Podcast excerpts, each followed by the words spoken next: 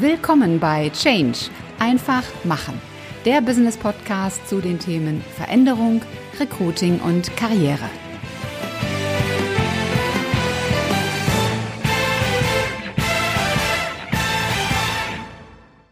Hallo, liebe Podcast-Community und schön, dass ihr heute wieder mit dabei seid, dass ihr zuhört und zuschaut.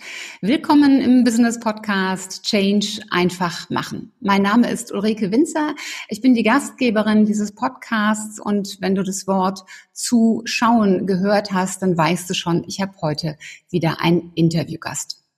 Und dieser Interviewgast ist eine Frau, die eine vielfach ausgezeichnete Architektin ist. Das alles hat ihr aber nicht gereicht. Sie hat mit ihrem Bruder gemeinsam eine Investmentfirma gegründet. Mit ihrer Mutter hat sie die Plattform Street Philosophy ins Leben gerufen. Und als ob das noch nicht alles genug wäre, hat sie auch noch ein Buch geschrieben und ist als internationale Speakerin stark nachgefragt. Ich freue mich sehr, dass ich Sie heute hier in meinem Podcast zu Gast habe. Herzlich willkommen, Nina Kallmund. Ganz herzlichen Dank, liebe Ulrike, dass ich dabei sein darf, weiß ich sehr zu schätzen. Ja, ich habe jetzt schon so ein bisschen was über dich erzählt, diese vielen unterschiedlichen Bereiche. Äh, erzähl du doch mal, wenn du dich vorstellen würdest irgendwo, wer bist du, was tust du? Also in allererster Linie bin ich Unternehmerin und das sage ich deswegen, weil es meinen Geist und mein Handeln äh, so stark prägt. Ähm, und dann muss ich ganz ehrlich sagen, je nachdem, mit wem ich spreche und wo ich bin, ähm, stelle ich mich unterschiedlich vor. Mhm. Ähm, das macht es so ein bisschen einfacher in, äh, in der direkten Kommunikation. Letztendlich geht es mir aber in allen Bereichen, in denen ich tätig bin, sei es die Architektur oder in meinem Wirken als Rednerin oder eben auch als High-Performance-Coach und Strategieberaterin, immer darum, wie ich ähm, den Unternehmern und Unternehmen helfen kann, sich zukunftsorientiert aufzustellen. Also es geht mir immer um in Richtung einer Vision zu arbeiten, an etwas Größerem zu arbeiten und ent die entsprechende strategische Aufstellung dazu. Mhm. Was ist deine persönliche große Vision, wenn ich da schon mal direkt so das Pferd so ein bisschen von hinten aufzäume? Ah, meine äh, große persönliche Vision ist, äh, das meiste aus meinem Potenzial zu machen. Und das ist immer mhm. ein Streben nach und nie ein Haben von und etwas, das mich auch mit Ehrfurcht erfüllt. Und äh, von dem her, äh, ja, gibt es da sicherlich noch viel zu tun, aber das äh, geht bei mir immer so einher mit dem Gefühl der Verantwortung, dass ich denke, dass wir in, äh, in dem Bereich der Welt, in dem wir leben, so unglaublich viele Möglichkeiten haben und oh ja. äh, dass wir letztendlich die Verantwortung haben, dem auch gerecht zu werden und das auch entsprechend auszunutzen. Ja, du hast dein, dein eigenes Potenzial gerade angesprochen. Du bist mehrsprachig aufgewachsen, das ist schon ungewöhnlich und hast unter anderem in Paris und auch in Graz studiert. Ähm, das eine die Weltstadt, Graz würde ich ja als doch schon schön beschaulich bezeichnen. Du bist in München aufgewachsen und lebst heute in Hamburg. Das sind ja alles schon starke Gegensätze. Bist du auch ein Mensch, der durch Gegensätze gekennzeichnet ist?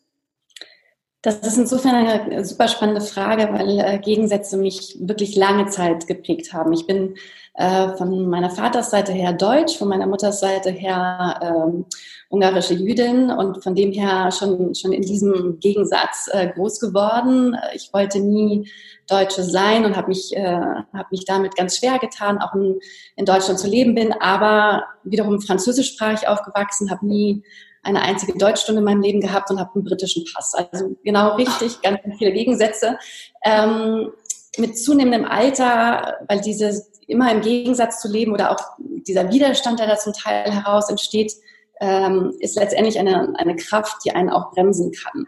Und mhm. ähm, von dem her definiere ich das heutzutage für mich anders. Es ist weniger ein Gegensatz, sondern für mich ist es äh, Vielfalt und Lebendigkeit. Also das sind eher Werte, auf die ich mich konzentriere und, ähm, und mit einem großen Streben eben nach Einheit oder was die Amerikaner Alignment nennen, ist da sicherlich ähm, ja ein großes Ziel. Ja, ja, ich, ich persönlich glaube, dass, dass gerade Vielfalt ähm, etwas ist, was uns stark macht. Ähm, also Menschen, die zum Beispiel in unterschiedlichsten Unternehmen gearbeitet haben, äh, dass die einfach ein sehr viel größeres Spektrum und eine größere innere Stärke haben als jemand, der ja 17, 18, 19 Jahre im gleichen Konzern war. Mhm. Ähm, du hast vorhin deine Mutter angesprochen und mit deiner Mutter hast du 2014 das Projekt Street Philosophy gegründet. Mhm. Was verbirgt sich dahinter? Was ist das Ziel? Ähm, also letztendlich geht es darum, die äh, Weisheit der Philosophen auf die Straße zu bringen. Daher Street Philosophy. Unser Motto ist raus aus dem Elfenbeinturm, rein in den Alltag.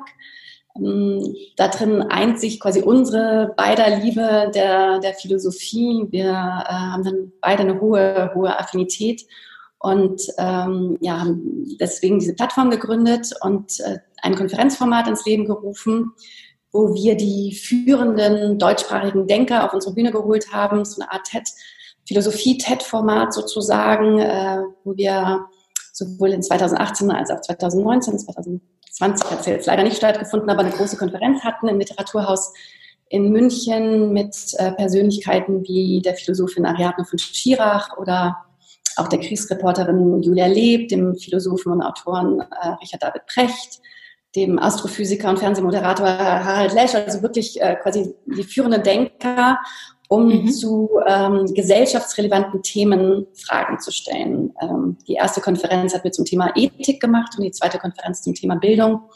Und letztendlich geht es uns äh, darum, die, ja, die, die Menschen zum kritisch Denken und Hinterfragen anzuregen. Mhm. Du hast es vorhin selbst gesagt, Philosophie, das hat ja so ein bisschen diesen Elfenbeinturm-Charakter mhm. und so, so ein bisschen jenseits der Welt. Wie kann man ein solches Thema alltagstauglich, straßentauglich machen?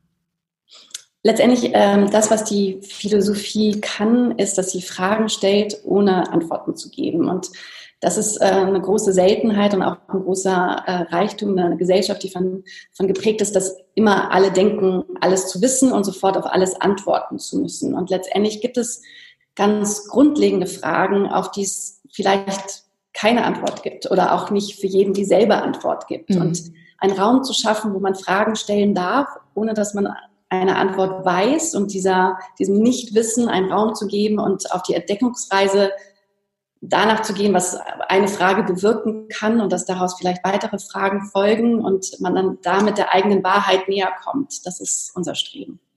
Hast du mal ein Beispiel für eine solche Frage? Also die ersten äh, zwei Fragen der Philosophie sind, äh, wer bin ich und äh, wie soll ich leben? Und wenn man das mhm. umkehrt in, wer will ich sein und wie will ich leben, dann, dann kommt man diesem Spektrum der Möglichkeiten näher. Also oft sind wir so geprägt durch äh, eben, wie wir sozialisiert sind, durch unsere Kindheit, äh, aber auch durch äh, Gesellschafts-, also durch die Gesellschaft oder um, unsere Umgebung. Wir sind aber auch sehr geprägt durch unsere Emotionen und unsere Gefühle. Und letztendlich mhm. Sind wir aber nicht unsere Gefühle und unsere Gedanken, sondern wir können selber wählen, wer wir sind und wer wir sein wollen und das eben, also praktisch so ähm, frei gewählt unsere Zukunft gestalten. Mhm. Und wir können auch frei wählen, was wir denken und äh, wie wir handeln. Das ist eben gerade auch im Thema Veränderung und Change, finde ich, ganz wichtig, äh, weil äh, man liebt es auch gerade jetzt in Corona-Zeiten, dass viele Menschen sich so, oh, jetzt haben wir Standbild. Ah, da bist du wieder. Ähm, dass viele Menschen sich so, so als Opfer sehen ähm, und im Kopf dann, ich nenne immer den kleinen Schwätzer, äh, dann auch jemand erzählt, äh, du Armer und du kannst nichts tun und äh, du bist zu klein, zu groß, zu blond, zu was auch immer. Und äh, dass wir darauf eben Einfluss haben und damit eben auch darauf unser Leben zu gestalten. Also ganz spannend. Ähm, mit der Mutter zusammen beruflich etwas machen. Ich glaube, wenn jetzt so einige Zuschauer das hören und sehen, denken die sich, oh oh, wie funktioniert das? Wie funktioniert das für dich? Wie fühlt sich das an? Ähm, also da gibt es so ein bisschen so eine Geschichte hinter der Geschichte. Meine Mutter und ich hatten fünf Jahre lang überhaupt gar keinen Kontakt, also nicht ein mhm. Wort miteinander gesprochen. Und als wir uns äh, wieder angenähert haben, haben wir, um nicht äh, gegenseitig in Fettnäpfchen zu treten, äh, letztendlich erstmal über Bücher gesprochen, mhm. weil das, äh, die Liebe zu den Büchern hat uns schon immer geeint. Und wir haben festgestellt, dass wir in den fünf Jahren zu exakt derselben Zeit die exakt selben Bücher gelesen haben, ohne dass wow. wir das voneinander wussten. Und äh, uns eben auch stark mit äh, philosophischen Themen auseinandergesetzt haben. Letztendlich äh, sage ich das nur, weil ähm, weil es einfach so, so zeigt, was es für tiefere Möglichkeiten gibt äh, und, und wie groß oder wie, wie viel größer oft die Einheit ist als das, was uns quasi ähm, auseinander dividiert. Mhm. Ähm, damit einhergehend ist, dann öffnet sich quasi so eine Möglichkeit, dem anderen zu vergeben und auch sich selbst zu vergeben und letztendlich fängt damit jede gute Beziehung an diese Zusammenarbeit hat uns ermöglicht, unsere Beziehung als Mutter-Tochter nochmal auf so eine ganz andere Ebene zu heben. Und jetzt, heute sind wir eben Partnerinnen im besten Sinne des Wortes. Und äh, unsere Beziehung ist geprägt von allergrößten gegenseitigen Respekt und ganz, ganz großen gegenseitigen Vertrauen. Und äh, ist etwas, was ich nicht missen möchte. Das äh, kann ich mir gut vorstellen. Ähm, ich möchte mich trotzdem nochmal bohren, weil mhm. gerade so diese ähm, Beziehung Eltern-Kind, mhm. da ist ja eigentlich so eine von der Natur gegebene Hierarchie mhm. drin, die jetzt weniger durch Partnerschaft geprägt ist, sondern eben Eltern-Kind. Und ihr seid ja nach wie vor Mutter und Tochter. Mhm. Wie bekommt ihr das unter einen Hut? Ich glaube, eine ganz große Kunst, und das merke ich immer ähm, in, in den verschiedensten Beziehungen, ist, dass man sich ähm, seiner jeweiligen Rollen bewusst ist. Und wir haben natürlich Momente, da sind wir Mutter-Tochter, ganz klar. Mhm. Und es gibt andere Momente, da sind wir eben Geschäftspartnerinnen. Und ähm, für mich gehört das mit zur Professionalität, dass man unterscheiden kann. Und das hat man ja auch oft hat man auch freundschaftliche Verbindungen und die sind dann auch Geschäftsverbindungen. Und mhm. ähm, es gibt ja in, in, Englisch diesen Spruch, Business is Business and Love is Love. Und wenn man einfach ähm, das trennen kann und genau weiß, ähm, ich weiß ganz genau, wann rede ich mit meiner Mutter als Mutter und mhm. wann rede ich mit meiner Mutter als meine Geschäftspartnerin. Und, mhm. ähm, und beides ist natürlich geprägt von Respekt und doch ähm, ist es vielleicht manchmal sogar auch ein anderer Ton. Es ist auf jeden Fall eine andere Intention, die dahinter steckt in dem Gespräch und, äh, und eben eine ganz andere Rolle. Und das trennen zu können, und das klappt natürlich auch nicht immer, aber, ähm, aber es ist gut, wenn da beide quasi ein permanentes Auge drauf haben, dass es in der Form professionell bleibt. Mhm. Spannend und toll, dass ihr das so hinbekommt. Ähm, es ist ja nicht nur deine Mutter, mit der du auch geschäftlich äh, arbeitest. Da ist ja auch noch dein Bruder, mit dem du eine Investmentfirma betreibst. Mhm. Was genau macht ihr da? Ähm, also letztendlich äh, beraten wir Unternehmer und Unternehmen äh, Richtung Zukunftsstrategie. Äh, da ist es so, dass wir manchmal rein als Berater tätig sind, aber bei manchen Firmen eben selber mit einsteigen in die Firma und den Turnaround dann eben von innen machen. Mhm. Äh, also das heißt, wir sind keine, keine passiven äh, Investoren, sondern aktive mit, äh, also quasi aktiv als Investoren tätig, investieren in eine Firma rein und gestalten dann den Turnaround mit. Mhm. Das heißt, ihr, ihr geht aber auf existierende Firmen und ähm, habt nicht den, den Start-up-Charakter, um da etwas Neues hochzuziehen, sondern bei existierenden Firmen, die vielleicht Probleme ja. haben und äh, wie kriegen sie den Turnaround hin? Genau, richtig. Mhm. Da dürfte ja in den nächsten Monaten eine Menge geschäftliches Potenzial, um das mal nett zu formulieren, auf der Straße liegen. Ja, durchaus super spannend ähm, und äh, ist natürlich toll, weil wir auch immer mit unglaublich spannenden Menschen zu tun haben und weil wir dann einfach auch eine, eine Entwicklung sehen. Und unser Ziel ist ja immer, dass diese Unternehmer äh, erfolgreich sind. Äh, nur dann sind wir selber auch erfolgreich. Mhm. Und von dem her äh, gibt es kein größeres äh, Win-Win. Und äh, letztendlich ist äh, das sehr von, von Leidenschaft und Erfüllung geprägt. Mhm. Wenn du das mal Revue passieren lässt, gibt es da so, sag mal so drei Hauptgründe, ähm, wo es dran hakt, dass die Unternehmen in Probleme kommen, die ihr betreut? Gibt es da so, so Richtungen, ähm, wenn man sowas sagen kann? Ja, also ein, ein großer Punkt und vielleicht ist das äh, auch der einzige Punkt und der Hauptpunkt ist, ähm, dass die Menschen meistens aus den Umständen heraus agieren und nicht aus der Vision. Und wenn man aus den Umständen heraus agiert, dann ist die Ausrichtung als Mensch, aber eben auch als Unternehmen eine völlig andere. Dann spielt man immer da, wo der Ball ist, anstatt dass man da spielt, wo der Ball in Zukunft sein wird. Und das mhm. ist, wie gesagt, hat das ganz, ganz viel mit, mit der eigenen Haltung zu tun als Person. Und ähm, letztendlich äh, ist es ja das immer, woran es gegebenenfalls scheitert, an, an der Person, die das Unternehmen führt. Ähm, aber ähm, ja, und, und auch als Ausrichtung oder als Strategie des Unternehmens, wie man da aufgestellt ist. Wenn man dann äh, weiter einsteigen möchte, dann ist letztendlich sowas wie Liquiditätsplanung ein ganz, ganz großer Punkt. Und das ist auch das, was wir momentan sehen, ist, dass ähm, ganz viele Unternehmen rein, was den Cashflow angeht, äh, ganz schlecht aufgestellt sind und so eine Phase, die jetzt ist und die schwer ist, äh, für so viele gar nicht durchhalten können, weil, weil der Cashflow vielleicht für zwei, drei Monate reicht, aber eben nicht für ein Jahr. Mhm. Auf den ersten Punkt würde ich nochmal gerne zurückkommen. Ähm, dieses, äh, ich agiere da, wo ich stehe und nicht da, wo ich hin möchte. Ähm, ich habe manchmal das Gefühl, dass vielen Unternehmen gar nicht so richtig klar ist, wo sie eigentlich hin möchten. Vor allen Dingen, wenn ich auf so Themen wie eben Digitalisierung, Disruption, wenn ich auf solche Dinge gucke, ähm, wo dann eher gesagt wird, naja, wir machen jetzt mal so ein bisschen digital, ähm, aber es, es ist eigentlich nicht so die Vision, ich muss mein Geschäftsmodell hier verändern, um in zehn Jahren überhaupt noch am Markt zu sein. Und wir haben ja einige Beispiele, äh, wo Unternehmen es einfach nicht gesehen haben, was da am Markt auf sie zukommt. Mhm. Wie, und das ist ja, denke ich, eine ganz starke Mindset-Thematik im mhm. Management. Mhm. Wie gelingt es euch, auf der obersten Ebene da ein Change im Mindset hinzubekommen?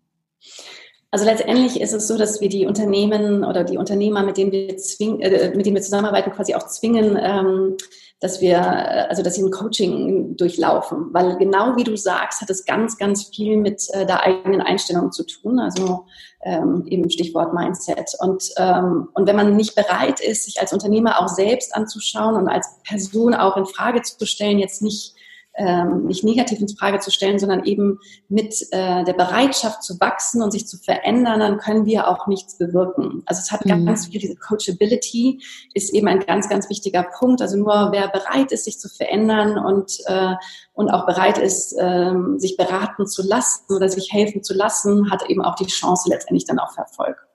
Ja. Du hast vorhin das Stichwort High Performance Coach mhm. genannt. Ist das das, was sich dahinter verbirgt, was du gerade genau. beschrieben hast? Genau, richtig. Ich bin in den USA als, als High-Performance-Coach äh, ausgebildet worden und das ist genau das, was sich dahinter verbirgt. Ähm, auf Deutsch würde man ja sagen ähm, Hochleistung und das steht in, in ganz starkem ähm, Gegensatz zu etwas, was die meisten Menschen anstreben, ist nämlich Spitzenleistung, diese Peak-Performance. Mhm. Peak-Performance äh, führt dazu, dass man ähm, ganz fokussiert auf ein Ziel hinarbeitet und alles dafür tut. Und wenn man dieses Ziel, also persönlich wie, wie unternehmerisch, und wenn man dieses Ziel erreicht hat, dann fällt man eigentlich in ein Tal. Mhm. Und das kann letztendlich nicht das Ziel sein, sondern der Ansatz bei High Performance ist, das ist immer eine komplette ganzheitliche Betrachtung, also hat ganz viel mit Gewohnheiten zu tun, wie dass man immer nach mehr Klarheit strebt, dass man ein hohes Maß an Energie immer wieder neu generiert, also wirklich auch ganzheitliche Themen. Ähm, und da geht es eben um Hochleistung. Das heißt, da arbeitet man an einem ganzheitlichen und stetigen Mehr. Also es ist mhm. quasi so eine Art Next Level Coaching. Wie kann ich mich so aufstellen, dass ich stetig weiter wachse und nicht immer zwischen diesen ähm, Bergen und Tälern quasi abwechsel. Mhm. Ist das typisch für den amerikanischen Markt? Weil also das High-Performance-Coach, vielleicht bin ich da auch nicht zu intensiv genug drin in diesem Marktsegment, aber Coaches gibt es ja ganz, ganz viele in Deutschland. Ähm, auch viele, wo man manchmal sich fragt, woher die Leute mit 20 Jahren das Wissen überhaupt haben. Ähm, aber High-Performance-Coach habe ich kaum auf dem Radar in Deutschland. Ist es etwas, was aus den USA kommt, was da viel etablierter bereits ist? Also äh, es kommt aus den USA effektiv. Es gibt auch ein High-Performance-Institut, äh, was ganz, ganz eng zusammenarbeitet äh, mit führenden Universitäten in den USA und es ist quasi stark basiert auf äh, positiver Psychologie und den Neurowiss also den neuesten Erkenntnissen aus den Neurowissenschaften, äh, gerade in Bezug auf Veränderung und Wachstum, äh, also persönliches Wachstum. Und, ähm, und das ist aber so, also ähm, wir nennen uns quasi so die Navy Seals der Coaches. Es gibt nur ganz wenige hundert von uns weltweit und es ist eine äh, ganz, ganz strenge Zertifizierung und ähm, ja, also eine, eine ganz strenge Ausbildung, die wir uns auch jedes Jahr rezertifizieren lassen müssen, mhm. um äh, ja auch da äh, so einfach dieses Qualitätsniveau sicherzustellen. Mhm. Super spannend. Jetzt habe ich vorhin gesagt, du machst das mit deinem Bruder gemeinsam. Auch hier wieder der familiäre Charakter. Jetzt ist ja Mutter-Tochter, es ist ja so eine naturgegebene Hierarchie, so habe ich das vorhin genannt.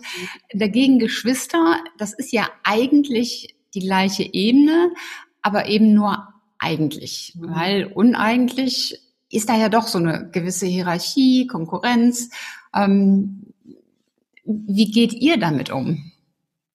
Also absolut, gerade in, äh, sag ich jetzt mal, unserem äh, Verhältnis, weil es mein großer Bruder ist und äh, ich meine, dieser Satz sagt ja schon, schon alles aus.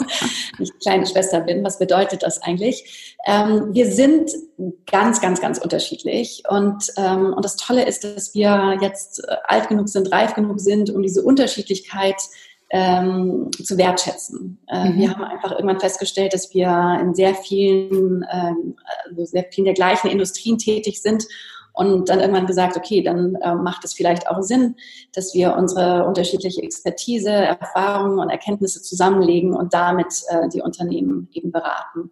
Mhm. Und ähm, ja, also ich glaube, dass einfach auch da diese auf der einen Seite diese, die Augen aufmachen und sehen, dass der andere komplett anders ist, äh, auch anders geprägt ist, obwohl wir im selben Elternhaus aufgewachsen sind. Ähm, und das aber äh, die Vorteile davon zu erkennen und, und das auch wertzuschätzen, ähm, das ist letztendlich so das Geheimnis äh, bei der ganzen Sache. Und äh, im Vordergrund steht natürlich immer der Kunde oder der Klient. Und ähm, der große Vorteil für unsere Kunden ist, dass wir eben von zwei Seiten angreifen mhm. und äh, damit ist unsere Schlagkraft einfach deutlich höher. Habt ihr dann noch unterschiedliche inhaltliche Schwerpunkte?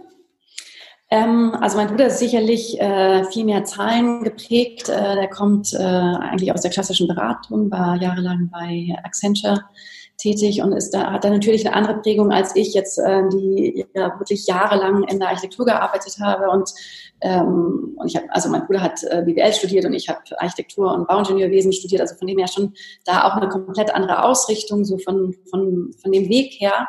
Aber letztendlich ähm, merken wir, dass in, in dem, was dann diese strategische Ausrichtung der Unternehmen ausmacht, ähm, die gleiche Vision haben. Und dann haben wir vielleicht einen anderen Kommunikationsstil oder einen anderen, anderen Weg dahin, aber, aber letztendlich äh, ziehen wir am selben Strang. Mhm. Toll. Hm. Ich habe vorhin erwähnt, dass du ein Buch geschrieben hast. Das ist 2017 erschienen, also vor drei Jahren. Und der Titel dieses Buches lautet The Anagram of God is a Dog oder is a Dog. Zwei Fragen dazu. Es gibt noch einen Untertitel, die sieben Geheimnisse für ein wahrhaftig gutes Leben. Ähm, und dazu zwei Fragen. Warum ist das Anagramm Gottes ein Hund? wobei ich ein Fan von Hunden bin, aber es interessiert mich natürlich trotzdem, wie du darauf gekommen bist. Und was verstehst du hinter einem wahrhaft guten Leben? Also das Anagramm von äh, God is Dog, ähm, insofern, dass für mich äh, Gott in dem Fall für, oder Gott in dem Fall eben für Leben steht. Mhm. Und ähm, ich habe das Buch geschrieben als äh, quasi Zusammenfassung sozusagen nach einem schweren Schicksalsschlag äh, und ich bin oder war damals und bin immer noch der festen Überzeugung, dass ich es ohne meinen Hund da nicht rausgeschafft hätte. Ich mhm. war geprägt von einem sehr, sehr starken Lebenswillen und starker Lebenskraft und, und viel positiver Energie. Und das ist sicherlich auch das, was mich äh, in meinem Kern ausmacht. Aber es gibt eben Dinge im Leben, die man manchmal nicht in der Hand hat. Und äh, deswegen heißen sie auch Schicksalsschläge. Und äh, letztendlich hat mich äh, mein Hund damals immer wieder daran erinnert, was das Leben ist oder, oder mir dieses Leben äh, für alles, was es eben stehen mag, äh, in Erinnerung gerufen. Mhm. Äh, eine Anekdote ist, dass ich das Buch äh, auf Englisch geschrieben habe und jedes Mal, wenn ich Dog getippt habe, stand God vor mir okay. und äh, ich dachte, okay, gut, das ist, letztendlich ist das ein Hinweis und im Englischen ist es ja effektiv so, dass es äh, mhm. ein Anagramm ist. Mhm. Und äh, mit der Frage nach dem wahrhaftig guten Leben letztendlich ist es ja die Frage, die äh, am Ursprung der Philosophie steckt, was letztendlich äh, das gute Leben ist. Und Philosophen wie äh, Aristoteles oder Sokrates ähm, oder Plato äh, haben das als, äh, als letztendlich die, die wichtigste Frage der Philosophie auch erkannt. Äh, damals nannten sie das Eudaimonia und äh, geht um quasi diese, diese Form des Glücks, die aber auf, ähm, auf dem Ausleben äh, der wahren Tugenden beruht. Also mhm. da ist quasi das gute Leben stark gerichtet nach dem, nach den eigentlichen Werten. Und, ähm, und letztendlich muss ich sagen, ist es äh, für mich ganz genauso. Also ich basiere eben äh, mein Leben auf meinen Werten und, äh, und richte alles danach aus. Und äh, von dem her ist auch dein wahrhaftig gutes Leben wahrscheinlich nicht gleich meinem wahrhaftig guten Leben, aber es geht eben darum, äh, dass man das nicht nur so oberflächlich betrachtet, sondern sich wirklich auf diese tiefere, äh, ja, auf diese tiefere Suche macht, was da das wahrhaftig mhm. gute Leben für einen ausmacht. Mhm. Welche Werte sind das bei dir? Für mich? Mhm. Ähm, also ein, ein hoher Wert für mich ist effektiv diese, diese Wahrhaftigkeit. Also eben, das ist, geht für mich noch über die eigentliche Wahrheit hinaus. Und es ist wie eine Art äh, innere Wahrheit und ein innerer Kompass. Und danach messe ich äh, letztendlich alles. Also es ist eine, eine frohe Form von Ehrlichkeit, nicht nur in der Art, wie ich kommuniziere, sondern auch in der Art, wie ich mich äh, selbst betrachte. Das ist, äh, das ist für mich der wichtigste Wert, auf den ich mein, äh, mein Leben und mein Wirken basiere. Soweit der erste Teil des Interviews mit Nina Kallmund. Eine ganz wichtige Botschaft und ein ganz wichtiges Learning aus diesem ersten Teil ist die Aussage, spiele dort, wo der Ball künftig sein wird und nicht dort, wo er jetzt gerade aktuell ist. Und wenn du wissen willst, welche Impulse Nina darüber hinaus für dich hat, dann sei auch im zweiten Teil wieder mit dabei und den gibt es in der nächsten Episode. Das war's für heute. Ich hoffe, dass dir die Folge gefallen hat und dass du richtig tolle Impulse für dich mitnehmen konntest. Am besten sind immer drei ganz konkrete Dinge, die du sofort umsetzt und die dich weiterbringen. Und wenn du drei Menschen kennst, die von diesen Impulsen ebenfalls profitieren, dann teil doch einfach die Folge mit ihnen. Hat dir diese Episode gefallen? Hinterlass mir gerne eine 5-Sterne-Bewertung und eine Rezension bei iTunes. Und am besten abonniere auch gleich den Kanal, damit du keine Folge mehr versäumst. Wenn du Fragen hast oder Ideen, Anregungen, Verbesserungsvorschläge oder Themenwünsche, dann schick mir gerne eine Nachricht. Alle Kontaktdaten zu mir findest du in den Show Notes. Und ich hoffe natürlich, dass du auch beim nächsten Mal wieder mit dabei bist. Bis dahin, sei großartig, mach einfach Change. Deine Ulrike Winzer.